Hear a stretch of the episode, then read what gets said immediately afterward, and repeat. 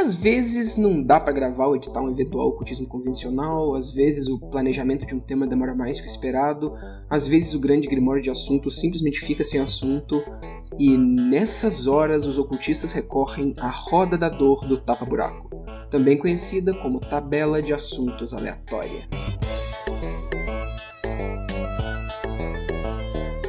Bem-vindos a mais um Eventual Ocultismo. Essa semana nós voltamos para o nosso quadro tão querido de não ter assuntos, de estar dando tudo errado essencialmente na nossa vida nesse momento.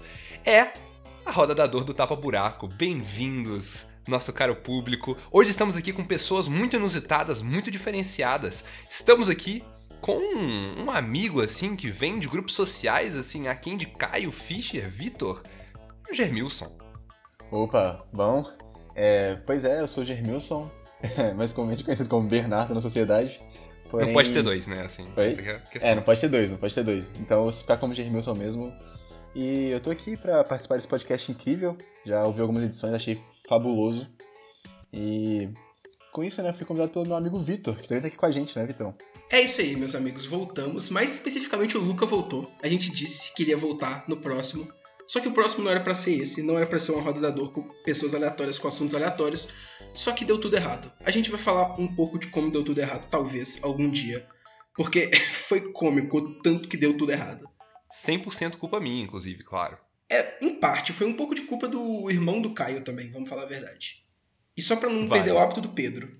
Mas, comigo aqui também, temos outra participante que também foi chamada em cima da hora, mas... provavelmente vai render uns assuntos interessantes. Giovana. Oi, gente, tudo bom? Giovana, todo mundo me chama só de Gi, então, por favor. Eu tô em pânico, não sei o que fazer. É isso. E devolvi a palavra pro Luca. Opa, tô aqui, gente. Vamos lá, então.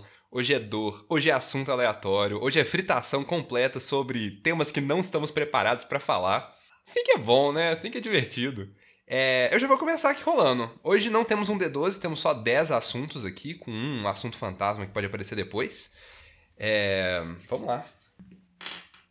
A gente começa com o assunto 5.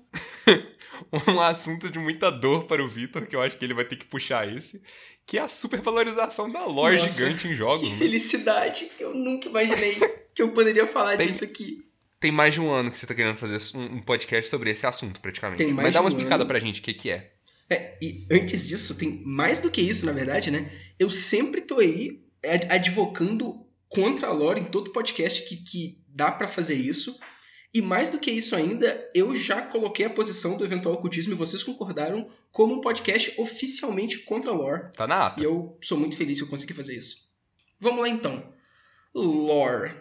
É um termo em inglês, termo de filha da puta, na verdade, né? Não sei nem pra que a gente fala desse jeito. Mas...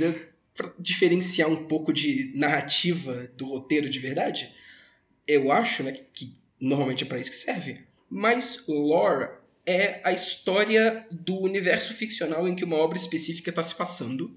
E quando eu digo histórias, normalmente são acontecimentos históricos, geopolítica, desenvolvimento de mundo e desenvolvimento de coisas que tangem esse mundo e que fazem parte dele, e ampliação dessas coisas e de outros acontecimentos e de outras épocas também em o mesmo universo. É isso tudo. A gente vê isso em historinha de mundo. Historinha de mundo. E a gente vê isso muito hoje, das pessoas valorizando muito a lore, gostando de saber de lore, tipo, principalmente em videogame, o povo, nossa, qual que é a lore de tal jogo, mas também em outras coisas. A gente tem spin-offs que são quase focados em lore, sabe? Tipo o próprio House of the Dragon, que tá vindo aí, que é inspirado num livro do George R. R. Martin, que é Eu creio que é um livro de mesmo nome, e que é basicamente lore do mundo dele e dos Targaryen. E é o que todo mundo acha que é o pior livro da série de Crônicas de Gelo e Fogo e derivados dele. Então, assim, pra você ver que lore não é um negócio pra mim e pra muitas pessoas tão legal assim, de fato, na prática. Véi, como uma pessoa que atualmente, no momento, está sendo contratada pra escrever lore de RPG... Nossa, é verdade, né? Eu acho que lore ainda tem seu lugar. Assim, tudo bem que o tema é lore super expansiva, é páginas e páginas explicando historieta de mundo e dando contexto de personagem. Isso eu acho chato e maçante. Eu acho que, inclusive, como se escreve lore é deixar aquele termo maravilhoso que a gente fala em todo episódio, vago e evocativo. Você dá um gostinho de alguma coisa, deixa em aberto para a pessoa ter essa vontade de aprender mais sobre o mundo, mas você não pode deixar a história virar aquilo. Inclusive, quando a gente fala desse tema, é até interessante a gente pensar nessa supervalorização, porque eu acho que é a tendência humana a supervalorizar as coisas, né? Como, por exemplo, vamos pegar coisas mundanas, a aparência, talvez as relações sociais. E nesse caso específico, eu acho que é uma supervalorização da experiência em si, né? Eu acho que o autor tenta buscar tanto com que quem tá lendo se entre naquele mundo imersivo, que acaba supervalorizando a história e talvez dando mais detalhes do que é o necessário para essa experiência ser realmente boa. Pô, quando tu falou que tu ia falar de maneira séria e formal, tu não tava zoando, né? Tu realmente vai meter essa, tu vai fazer essa persona mesmo. O quê? Não, cara, me chega no episódio mais informal do Eventual Ocultismo, já arrumando a gravatinha. Que porra, é tipo, era pra ser um bagulho todo troll, aí tu vai lá e tá começando a meter fatos, tá tudo certo, eu concordo. Não, eu posso meter um informal também, pô, eu só trouxe algo pra acrescentar. Eu vou continuar no assunto do Bernardo. Eu concordo, eu acho que lore é justamente, tipo, é o autor se apaixonando com a própria história e falando, gente, olha que legal seria vocês vivendo no meu mundo. E, tipo, apaixonando com contar como é o mundo ao invés do que está acontecendo no mundo. Sim. E é legal a gente falar isso de duas formas, né? Da questão do autor e da questão das pessoas que estão... Porque, né, não é só, entre aspas, culpa do autor. Tem muita gente que gosta disso e vai atrás disso, e muitas vezes não era nem a intenção inicial do autor, só que ele acaba fazendo porque existe uma demanda para isso. A gente podia falar dos dois. Mas primeiro, focando na parte do autor mesmo, é bem isso, sabe? Quando você cria uma coisa, tu fica apegado a ela num nível que outras pessoas não ficam. É por isso que editores, por exemplo, são importantes e pessoas que conseguem virar e falar sobre a viabilidade, tipo, para outras pessoas do seu projeto e não só para você. Caso seja um projeto para alcançar outras pessoas, se for um bagulho que você quer fazer mega pessoal só para você, também foda-se. Mas para as coisas funcionarem para um público, de forma geral, tem algumas coisas que ser cortadas, sabe? E 90% dessas coisas em histórias mais fantásticas e que tem um world build maior e mais expansivo, normalmente são coisas de lore mesmo. Porque o cara, tipo, faz o mundo dele lá, fez, 500 páginas de background pra todo o universo que ele tá fazendo, e ele vai querer falar isso, e muitas vezes só não importa, ou não é interessante o suficiente, ou consome mais tempo e quebra o ritmo de algumas partes. Isso é o que mais me frustra, na verdade, quebrar o ritmo de umas partes importantes pra poder começar uma superexposição. A exposição é um negócio muito difícil de fazer, né? Tipo, apresentar detalhes para a história ir pra frente e não só pra, tipo, sei lá, apresentar detalhes por apresentar detalhes. Inclusive, hoje eu vou te puxar pro assunto agora. Você que escreve, mas você escreve geralmente contando histórias pessoais de pessoas. Como que você evita de, tipo, tacar fatos sobre a vida dos personagens na história que não progridem a história pra frente? Véi, o que pega? Tipo assim, desse negócio que vocês estão falando, não sei nem falar esse nome, lore... Eu tenho zero conhecimento nisso, ok? Então eu fiquei caladinha mesmo. Agora, o que eu faço, sei lá. Eu acho que, tipo assim, eu escrevo a história que eu quero que o personagem tenha. E aí depois eu escrevo a história que, assim, eu quero contar. E aí, tipo assim, o que eu quero que o personagem tenha, eu dou pro ator. E aí eu falo, se vira com isso. Adapte pro que você consegue e tudo mais. Mas eu não sei, é filtrar, tipo, o que cabe dentro da história, o que não cabe, o que é backstory, tipo, o quão necessário ela é pra história acontecer. Porque, sei lá, que nem... O último roteiro que eu escrevi, o menino era médico. Isso importava pra história? Minimamente sim, então eu mostrei isso de forma muito mínima. Agora, ele machucou a perna com 14 anos, isso importava? Não. Então, não muda a minha história, não entra no roteiro, vida que segue. Isso só serve pro ator. É meio que uma pegada de, tipo, apresentar essas coisas através de arte e do subtexto, né, da história. Uhum. Que eu acho que é o que a lore serve pra fazer. Ou até não apresentar, talvez você só tenha pra você mesmo, pra você entender melhor o personagem e saber fazer uma coisa com mais humanidade, saber tipo, como o personagem reagiria a certa situação por causa de experiências que ele já tem. Mas essa experiência, você não precisa ser compartilhada. É só pra você tipo, criar um personagem mais tridimensional mesmo, sabe? Uhum. Eu concordo. E eu acho que o mesmo vale pra mundos, né? Porque você consegue, sem ter tanta exposição assim, muitas das vezes ver um mundo ficcional que tem mais coisas no subtexto dele ou que tem mais coisas lógicas e políticas e por trás, sem tanta exposição assim, por causa do... Assim, é estranho, mas o jeito que a pessoa escreve e o jeito que ele coloca os fatos e que ele coloca nomes em locais muito específicos com uma naturalidade muito grande, transparece que isso é o mundo real sem você precisar de colocar textão só sobre isso, sabe? Eu acho que um exemplo legal disso, eu já falei do House of the Dragon, do George R. R. Martin, mas os livros dele, da série do Crônicas de Gelo e Fogo? Do Game of Thrones, tipo, da Crônicas de Gelo e Fogo mesmo, é um exemplo que eu acho bem bom de como isso é feito, na verdade. Sim. Porque... ele não para pra te dar textão de, tipo, o que é cada coisa, o que é cada reino. E é um mundo complexo politicamente, geograficamente, e ele não vai te parar a história pra poder explicar esse tipo de coisa. Você fica um pouco perdido no início, mas não é uma coisa que te impede de se engajar na história. E aí ele cria esse negócio de pontos de vista diferentes, de personagens diferentes, em locais diferentes, pra poder conseguir... dá o panorama geral pra você sem ter que ser tão expositivo assim. E também ele dá um foco muito grande no personagem. Talvez isso é até uma das coisas que a série não entendeu tão bem. Tipo, os livros são muito mais character driven do que a série, sabe? Sim. A série é muito o plot mesmo e vambora, quando os livros têm muito mais pessoal de cada personagem e não só do mundo. E isso que deixa pra mim os livros 1000 vezes mais interessantes do que a série. E isso que é interessante, né? Tipo, a forma que ele apresenta, e assim como vários outros autores de fantasia, a melhor parte dos autores de fantasia, né? Apresentam a história e a lore do mundo, é sobre como o personagem experienciou o mundo e não como o mundo é de fato. Exato, tipo, isso é muito importante. Se ele se ferrou a vida inteira na rua, em cidade tal, é porque a cidade tal é zoada. De alguma maneira, e ele apresenta isso a partir da narrativa do personagem e talvez contextualiza isso com os conflitos que podem estar acontecendo no mundo por conta da, digamos, lore, né, da história do mundo. Sim, e depois talvez quando a história muda o ponto de vista dela, isso se recontextualiza, né? Exatamente. E isso pode criar momentos interessantes. E o Bernardo só saiu da calma, não sei porquê. O Bernardo saiu e o Pedro entrou. E aí, Pedro? Oi, pessoas. O Bernardo voltou. Aff, estragou tudo. Putz, velho. Era uma troca. Você tá gravando, Pedro? Tô gravando. Eu sabia, esse cara é muito bom. Agora tu tá no podcast, tá bom, Pedro? Exatamente, olá. Foi incorporado. A gente começou agora. Quem não conhece o Pedro, se ferrou. Vai ouvir outros podcasts, o Pedro tá em todos. Tô em todos ele, eu não podia deixar de participar desse.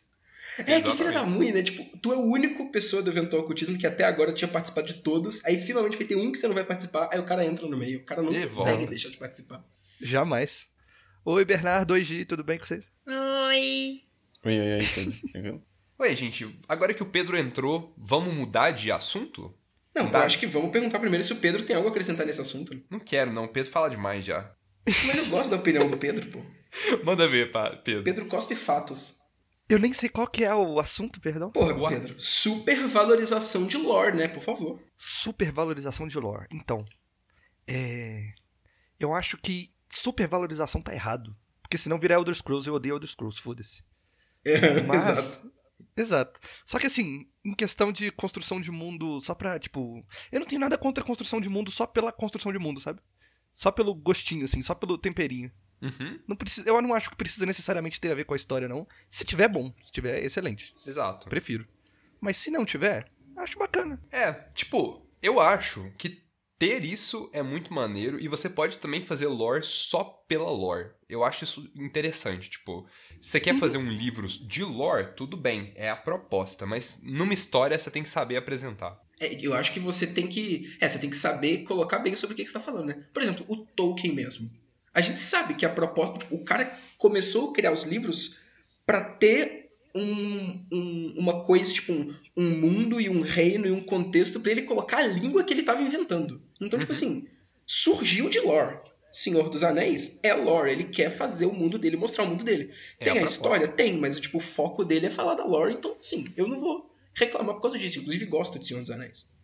Ele fez livros só para a lore do mundo, tipo Silmarillion, Contos Inacabados. Sim, e pra ele faz sentido, e ao mesmo tempo que pra o George Martin, na minha opinião, que o Silmarillion dele é o livro lá dos Targaryen que agora tá sendo adaptado pra série, não faz tanto sentido, porque pra mim a história do Martin não era sobre Lorde, é tipo ao contrário do Tolkien. Então pra você ver como é que a proposta do mundo e da história faz total diferença nisso. Tipo, o Silmarillion funciona pra mim e o livro dos Targaryen pra mim não funciona tão bem. Eu tenho uma dúvida muito específica. Fala. Porque eu não entendo de nada que vocês estão falando. Então, tipo assim, a lore pode, tipo, rolar de ter uma mini backstory de alguma coisa, alguma situação, alguma pessoa, algum objeto. E aí, tipo, lá na frente, isso emendar com outra parte de outra história. Faz sentido? Faz. Eu acho que faz, mas eu acho que o Vitor tem mais problema não é nesse caso, porque nesse caso você tá construindo coisa do personagem também, né? Você tá botando coisinha no personagem e construindo ele. O Vitor tem problema com tipo, existe um país em tal lugar que todo mundo usa amarelo, e foda-se, entendeu? Isso não vai virar parte da história em nenhum momento. Entendi. O meu problema é principalmente em jogos, quando você vai começar a jogar e vai começar a criar um personagem, e aí tipo fica mega contexto de tal mundo vive em tal era, está em uma guerra específica entre os reinos tal e tal, e os caralho 4. E tipo, infodump. Meu problema é com infodump que não serve pra nada, sabe? Uhum. Mas eu acho legal essa formatação que a Gi levantou. Porque eu tô terminando de ler a trilogia do Mistborn nesse exato momento. E a pegada de Mistborn é justamente a história que tá rolando e os entrecapítulos são lore. E essa lore vai progredindo porque a lore acaba sendo um narrador não confiável. Então, tipo, a lore do primeiro livro é contestada pela lore do segundo, que é contestada pela lore do terceiro. Então, ela tá constantemente, tipo, a lore que é apresentada acaba sendo um plot twist na história principal. O que eu acho que é uma maneira muito interessante de interagir. Tipo, a lore como um instrumento narrativo dentro da história original do livro. Mas, então, tipo, como que isso funciona? Tipo, como que... É só, tipo, apresenta fatos de que aconteceram mesmo? É porque... Aí eu vou entrar em território de spoiler. Eu vou tentar falar bem por alto, assim, bem generalizado, porque eu quero que todo mundo leia. É muito bom esse livro, muito bom mesmo. O livro conta a história, narrativa, prosa comum...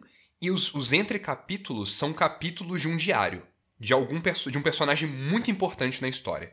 Então você vai lendo aquilo e vai contextualizando a história de tipo 300 mil, na verdade são 10 mil anos atrás, é a grande realidade.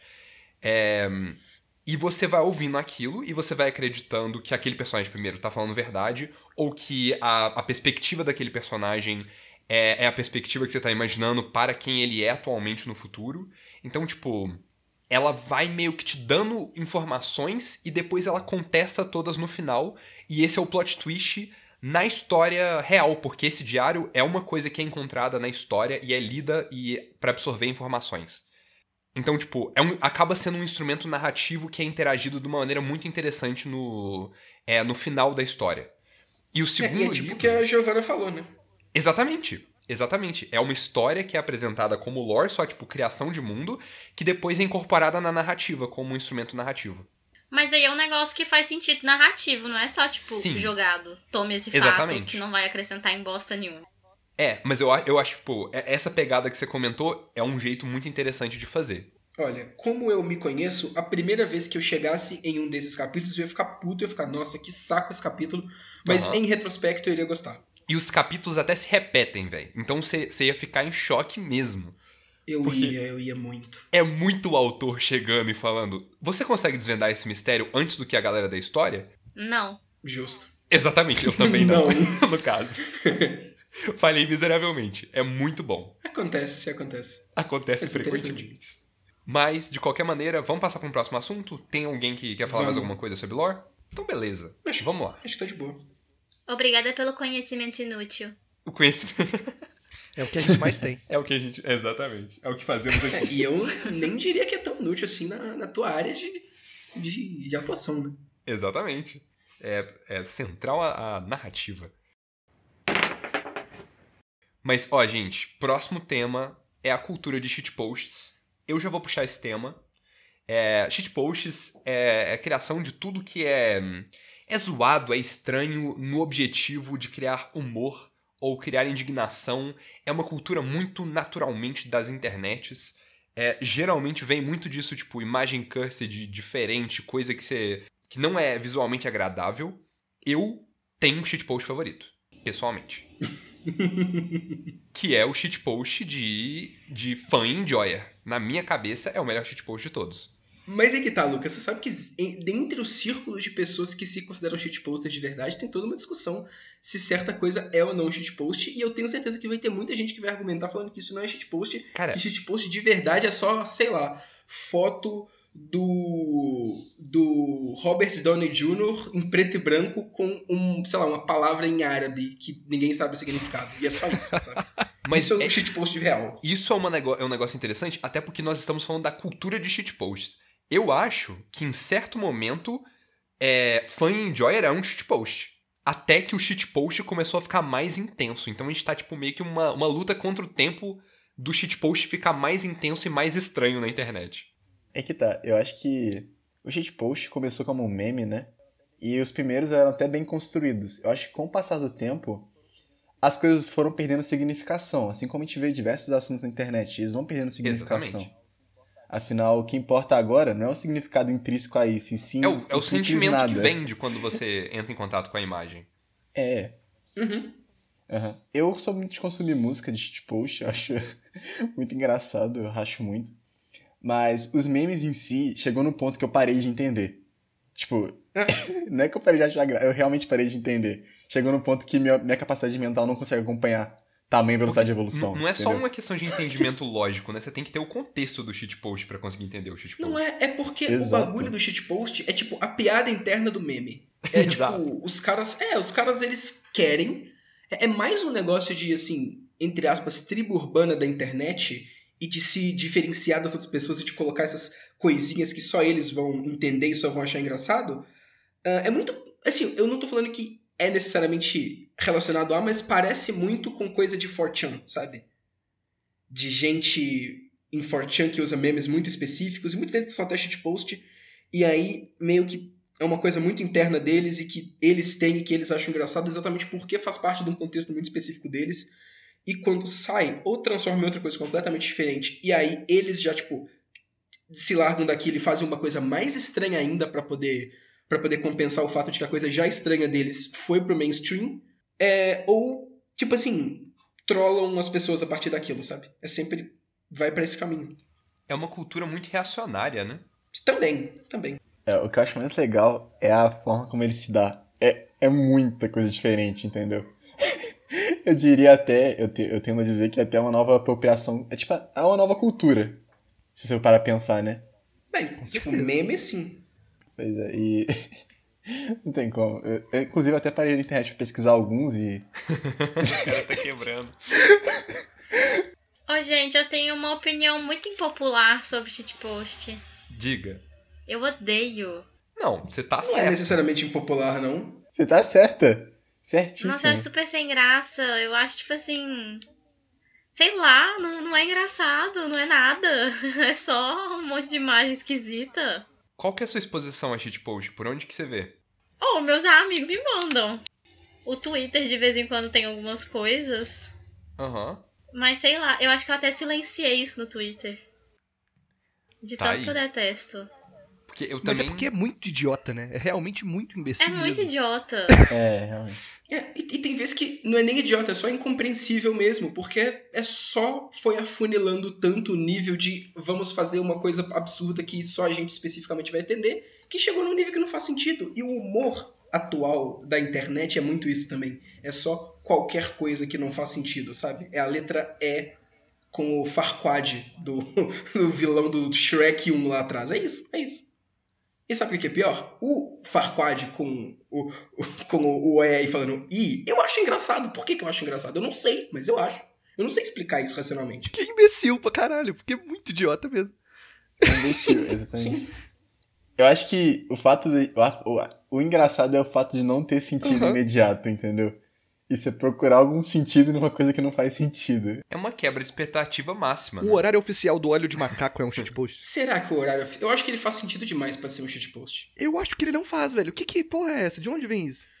Eu não sei, mas é o horário oficial do Óleo de Macaco. A graça é só porque é um bagulho muito absurdo. Que você não sabe de onde vem, você não sabe o contexto, entendeu? Não tem graça. Mas é justamente... É a quebra de expectativa máxima. Mas tipo, que tá. Você espera algo compreensível e aí chega algo completamente incompreensível pra você. Mas é que tá.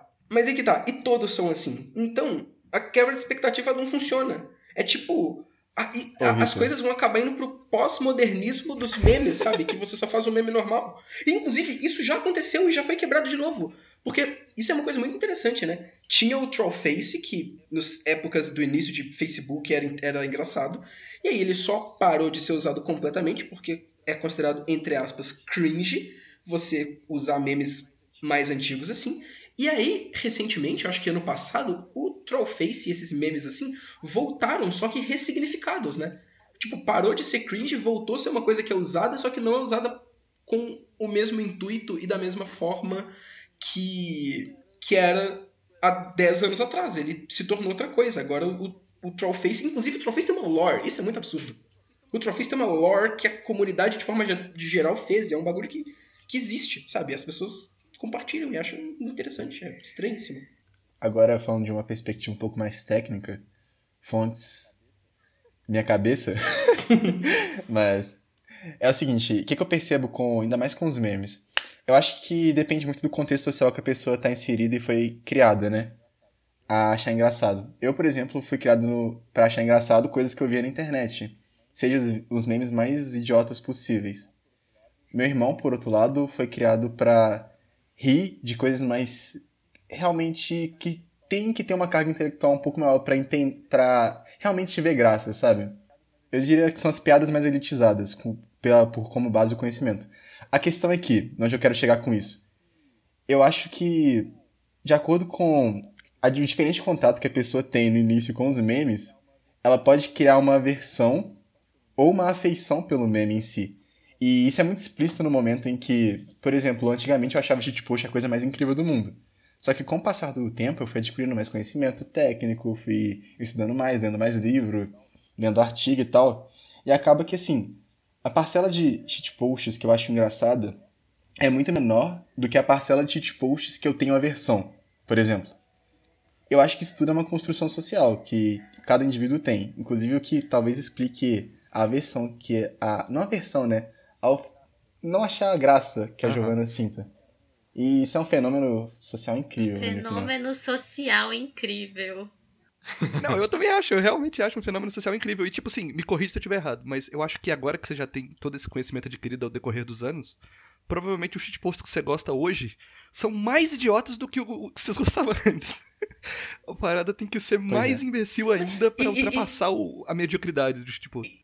E tem outra coisa também, né? Eu não acho que você passou a não gostar dos shitposts necessariamente porque você foi se tornando, entre aspas, uma pessoa com mais conhecimento. Porque eu acho que não é baseado em conhecimento você achar ou não shitpost especificamente engraçado. É mais porque com isso foi acontecendo um outro fenômeno, que é você mudando o seu círculo social, né? Tipo assim, você acabou se distanciando, de certa forma, de círculos que achavam shitpost engraçado. Então, no final, acho que o humor de internet é muito sobre bolhas também, né? Uhum. Ah, mais ou menos, assim, Vitor, porque esse ponto seu é muito forte, inclusive ele puxa pra uma teoria social que vocês quiserem discutir um dia, tem como a gente fazer um podcast só disso. Mas, no caso, meu círculo de amizade gosta de shitposts que eu não gosto. E por isso que eu comecei a reparar isso, entendeu? Então, acho que é mais construção individual. No caso, sim, o círculo de social condiciona a certos comportamentos, ainda mais durante a fase do ensino médio, que os estudos comprovam, né? Do sexto ao nono ano e depois do primeiro ao terceiro, que é quando o indivíduo tem mais independência familiar, assim. Mas, na fase adulta, é mais você, entendeu? Então, acaba que... São muitos fatores, mas é realmente algo extremamente... Acho que complicado analisar. Eu tô analisando shitpost. Eu tô adorando, velho. Eu tô ouvindo agora sozinho o podcast. E eu acho que é muito bom, Bernardo, porque antes da gente...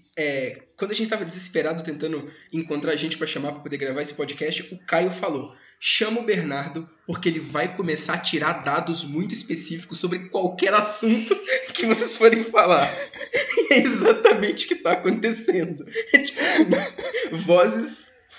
fonte e voz na minha cabeça, porém, tu tá mandando aquele, de alguma forma. Não, se vocês quiserem, depois eu posso, sei lá, não sei se o pessoal aqui tem uma página, eu posso anexar todos esses artigos na página. Ou se tu tiver coisa pra passar e a gente colocar na descrição, eu acho que sim. Inclusive, fazendo já o nosso jabá aqui do podcast, vai ser um dos primeiros que vai ter coisa nas redes sociais. Finalmente. Vai ter um pedaço dele lá. O Luca tinha que voltar. O Luca tinha que voltar pra cuidar disso, porque ninguém mais tem paciência pra rede social, ninguém aguenta isso. Pois é, a gente vai postar a coisa mais ridícula desse episódio numa rede social aí, pra quem estiver escutando. Qual é a coisa mais ridícula desse episódio? Talvez a gente ainda tá pra descobrir. Talvez o episódio inteiro, né? Mas vamos que vamos. Vamos que vamos. Vocês querem passar pra um... Não, eu queria falar mais uma parada desse tema. Que a gente tá falando de cultura de shitpost, correto? E uma coisa que eu acho complicada da cultura de shitpost é quando a cultura do shitpost deixa a internet e passa pro mundo real, assim. Pessoas que usam memes falando mesmo com outras pessoas pessoalmente. Eu acho isso muito esquisito. É que tá, eu tenho um amigo que a gente tá falando, assim, do lado ele manda um poggers no meio de tudo. Olha isso, velho. Eu acho muito engraçado. Eu acho engraçado, desculpa. Nossa, eu não consigo. Grande parte desses memes... em questão de bolha social também tem a ver com o verdadeiro significado dele, e muitos deles são criados para que só pessoas daquela bolha entendam e não o resto. Então tem um nível de ironia muito específico em vários desses memes, sabe? E eu acho que se a pessoa souber utilizar dessa ironia para poder fazer um negócio desses, dependendo da ocasião, pode ser engraçado. Aí eu vou colocar só assim, 90% das vezes. É muita vergonha ali. Pode falar como é que surgiu? Oi? Olha como surgiu. Eu virei assim e falei, nossa, já pararam pra pensar que os termos de live estão cada vez ficando mais medíocres? Aí eles perguntaram, tipo qual? Eu falei, sei lá, mano, qual que é o significado de poggers? Depois disso, ele começou a falar poggers pra tudo. Não, aí é meio troll mesmo. Motivo? Não faço. Justo. Ideia, mas... Justo. Isso eu acho engraçado, não faz sentido, velho. Eu acho muito engraçado. É meio que uma incorporação do nonsense, né? Tipo, justamente, tipo, porque virou algo nonsense engraçado pra vocês, começou a ser incorporado na linguagem de alguma maneira. E pra onde que isso vai, depois que, tipo, isso já tá atrelado na conversa de vocês, é outra coisa que vai ser mais interessante ainda, tenho certeza. Pra onde que isso vai parar de ser usado depois de alguns meses, eu acho, normalmente. E, dependendo daqui a outros meses, se lembra disso e volta de alguma outra maneira. É muito sobre isso, tipo, são muitas correntes e o nonsense ele meio que tá mudando o tempo todo. Eu acho isso muito interessante do shitpost. Mas eu também não sou muito fã, não. Não é um negócio que me pega. Não tem como tancar. E a comunidade, no geral, de pessoas que fazem isso é meio problemática também. Tem isso, né? Normalmente, né? Tem essa parte da cultura. Que vai ter shitpost neonazista, com certeza. Assim, 100% No meio daquilo vai ter um bagulho misógino, vai ter uns bagulhos assim, sabe? 100%. Porque se esconde através do nonsense, justamente, né? De poder falar, não é misógino porque é um meme. Exatamente. É uma desculpa muito efetiva, não, muito conveniente pras pessoas. Gente, shitpost misógino é o que mais tem. Real. É um saco. Apenas um saco. E eu acho que o fato de as pessoas tentarem... de certa forma, legitimar a misoginia pelo shitpost, velho, você ouve cada discurso ridículo e você percebe que o nonsense extrapola as barreiras do que seria considerado um limite. É toda proposta, só que aí essa proposta é negativa, né? Ela só cresce em algo muito negativo. Não importa se é pelo nonsense, ainda não é uma coisa que se faz, né? Exatamente. Então, se esconde atrás do nonsense, que você pode falar essencialmente qualquer coisa, e de uma cortina da internet, né? Desse anônimo da internet. Sendo que, pautas políticas, sociais, essas coisas não deviam nem entrar nesse âmbito de nonsense. Exato. Não devia ser abordado dessa forma. se é pra ser comédia, né? Não é pra tratar de alguma coisa, assim, porque senão se politiza e não tem o que falar a partir do que não assim, tem sentido. Se você for fazer, se você for querer, tipo, entrar nesse terreno que é muito difícil, que é fazer comédia com coisas desse tipo, você tem que ser um negócio muito bem pensado também, né? Tipo, não pode ser um bagulho feito de qualquer jeito. E não pode ser, tipo, sem, tipo, tem que ter um contexto. É, um contexto e uma responsabilidade. Exatamente. Se você só gritar palavras, você só tá, tipo, inflamando alguma coisa, sem... Tipo, é um sentimento muito direto e é uma opinião muito, tipo, difusa em questão de sentido. Uhum, uhum. Mas aí, a gente termina ou a gente rola um último tema? Tem muitos temas interessantes aqui. Eu tenho curiosidade do que vai sair, viu? Vamos fazer um último tema vamos rolar mais um? De fechamento aqui? Saideira. Beleza. O tema da vez é Shawn Mendes. Porra, isso deu. Shawn Mendes. Quem que vai puxar o tema Shawn Mendes? Sobrou pra mim? Tudo bom? Uai, claro. Você foi em todos os shows do Shawn Mendes recentes. Manda aí. Não, recente eu não tô indo não, porque eu tenho medo de pegar Covid. Como que eu puxo um tema? Eu não sei fazer isso. Eu explico quem é Shawn Mendes, pode ter gente que vive numa bolha. Quem é? Eu não sei direito Shawn é Peter Raul Mendes, mais conhecido como Shawn Mendes, é um cantor, compositor e modelo canadense. Ah, pegou na internet. Peguei. Eu tô tipo assim, mano, que porra é essa? Como que ele sabe? Olha, é o seguinte, eu não sei o porquê, mas ultimamente... Eu tenho ouvido muito falar sobre o círculo lá da minha faculdade do Shawn Mendes e crocodilo. O que é isso? Alguém sabe o porquê? Apenas o que é isso? Eu abri a sessão de notícias e tá aqui. Lili Crocodile. olha o shitpost como vai. O shitpost passou dos limites. Não é shitpost, velho. O pior é que eu acho que não é shitpost. Tipo, acho que é real sério. Filme. Deixa eu pesquisar. É um filme em que o Shawn Mendes tá fazendo a voz do crocodilo. É verdade, a minha irmã falou. Ah, minha irmã falou isso, que ele tá fazendo a voz do crocodilo, verdade. Ah, tá. É Lyle Crocodile, exatamente. Ele é um crocodilo alegre em teaser, de acordo com... Não sei, tem um pop-up. É de acordo com o Omelete. É a voz dele. Nossa, eu tinha deletado completamente da minha cabeça, porque é tão absurdo, mas tá bom. Tenho muitas críticas a isso também. Mas vou ficar calada, porque já é outro assunto. Não, fala. A gente colocou Shawn Mendes sem saber sobre o que a gente ia falar, né? Alguma coisa vai ter que sair daqui, então puxa aí. Só um parênteses. Acho que ninguém mora numa bolha, todo mundo sabe que o Shawn Mendes é um cantor, que ele começou no Vine, ele cresceu, pipipipopopó, e hoje em dia me arrisco a dizer um dos maiores cantores que a galera conhece atualmente, porque virou uma, tipo, tá levemente hypado. Mas eu ainda amo. A questão que eu ia falar desse negócio do crocodilo é porque virou uma moda chamar não ator pra dublar. E aí é foda. Amo ele e tal. Você dubla, né? Eu dublo, né? Eu atuo também, desde criança. Aí vai, o cara é famoso. Hã? O que você acha do nível de qualidade de atuação desse povo, geralmente? Baixo. Apenas baixo. Eu acho que é tipo quando a gente pega o caso de... Desculpa, Giovana. Não, era só isso, que é muito baixo. É tipo quando a gente pega o caso do Luciano Huck. Ai, não, e vê ele dublando. Não. Ai, traumatizante. Qual que é esse contexto, gente? Não sei. Enrolados, amigos. O Luca, como sempre, alheio a todo tipo de qualquer coisa brasileira que acontece. Eu acho impressionante. Gente, é um surto coletivo. Enrolados, quem dubla o Flynn Rider é o Luciano Huck. E é muito triste. Tipo assim, é deprimente. Eu fiquei curioso. Não, mas...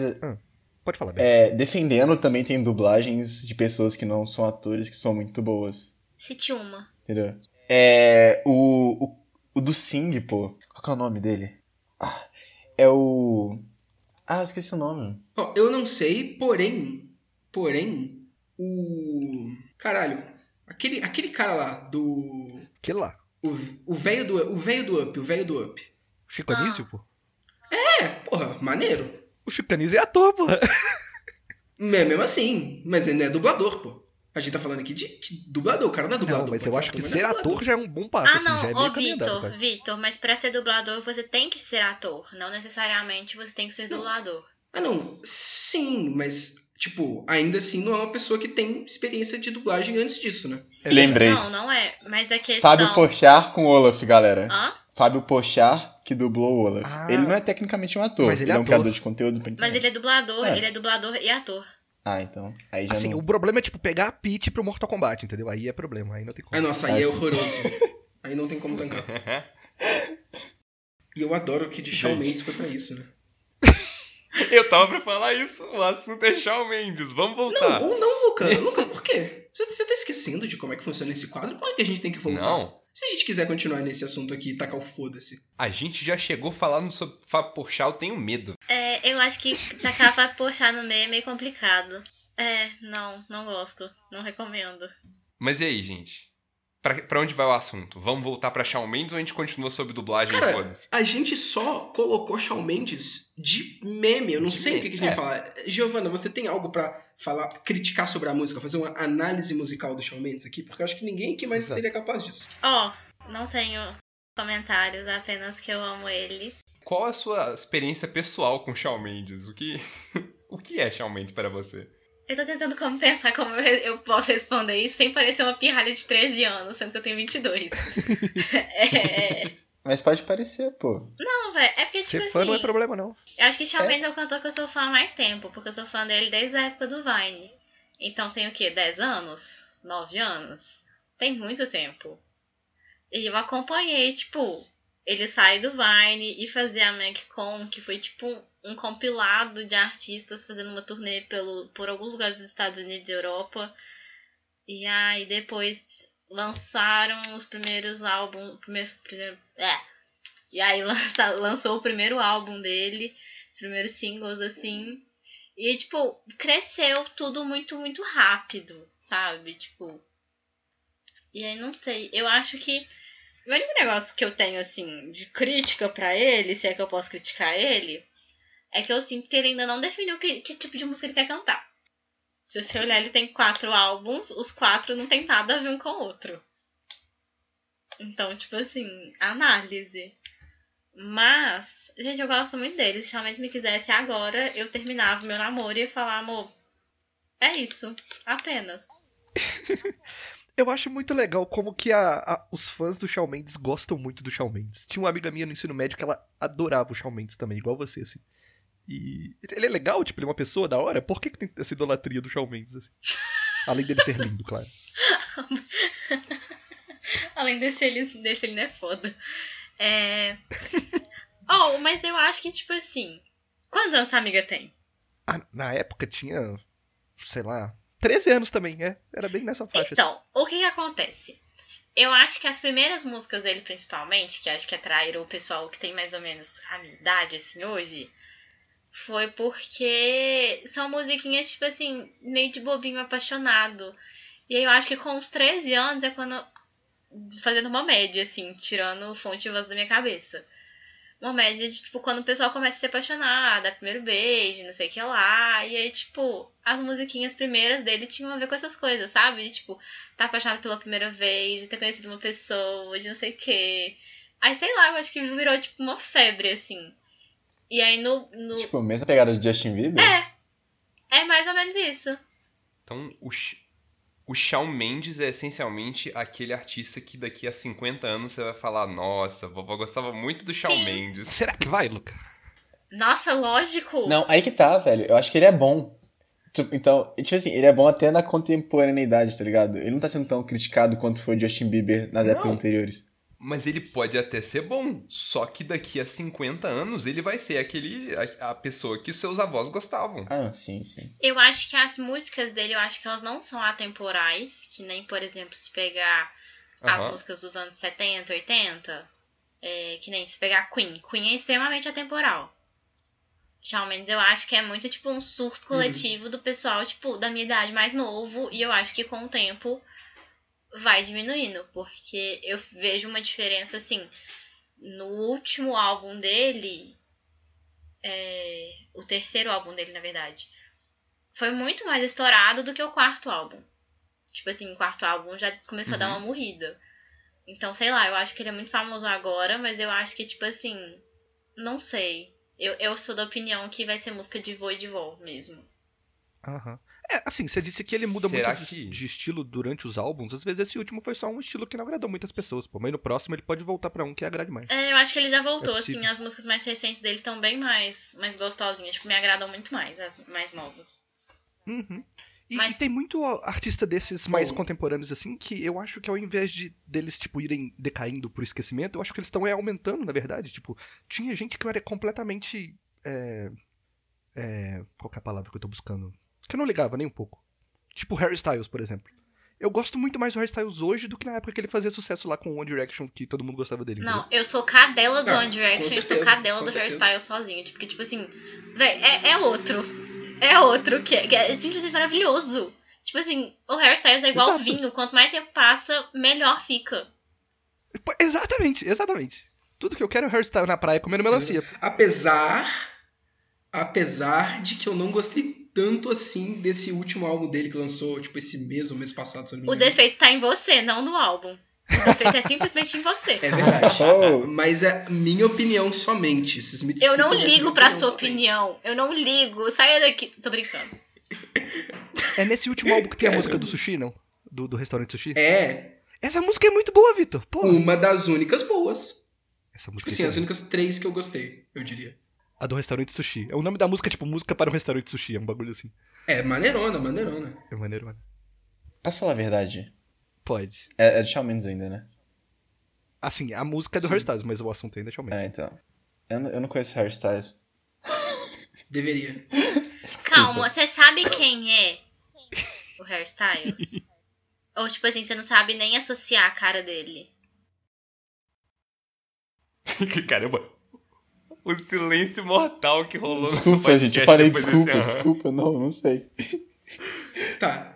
Ah, não, pera. Ele é um cara que era do One Direction. Isso. Sim, ele era do One Direction. Eu lembro que era One Direction. Eu não lembro que era Styles. Ele era um dos One Directions. Ah.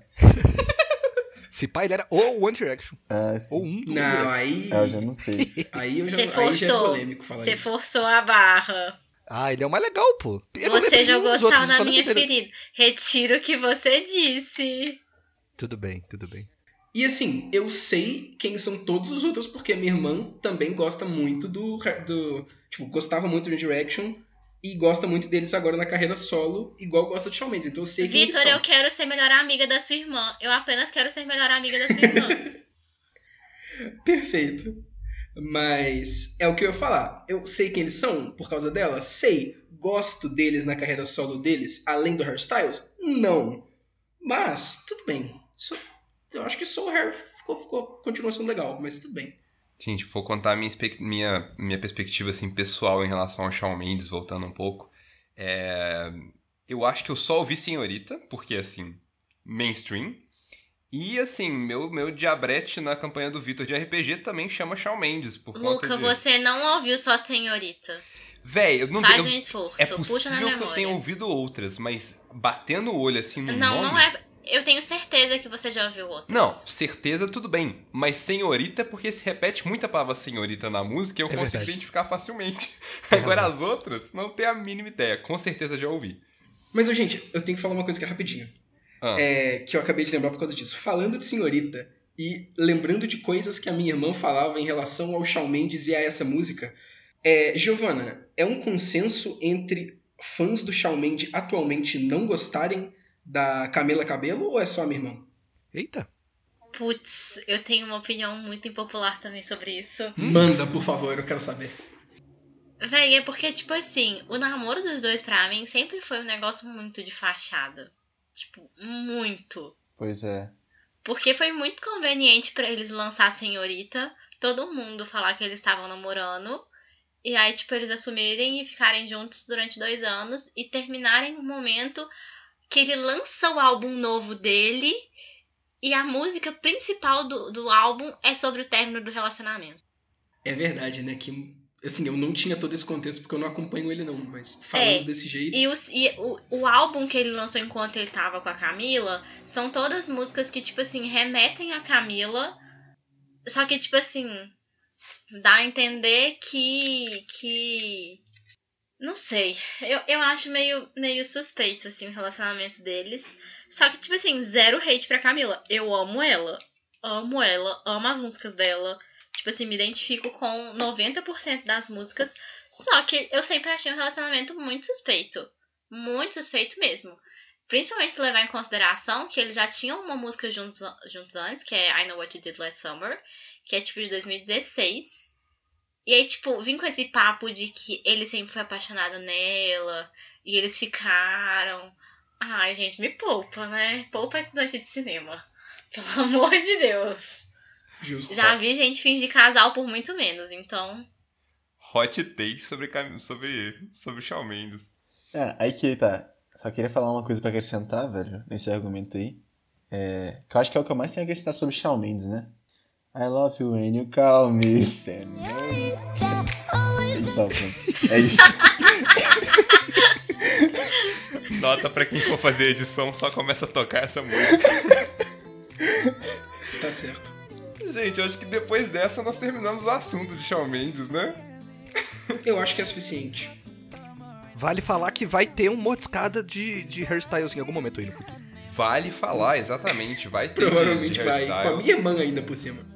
Começando o One Direction, inclusive, muito provavelmente. Promete de nível. Mas, se nós fechamos esse último assunto, fizemos esse último anúncio que em algum momento vai acontecer uma mordiscada disso, esse foi mais um Eventual Ocultismo e tudo de bom.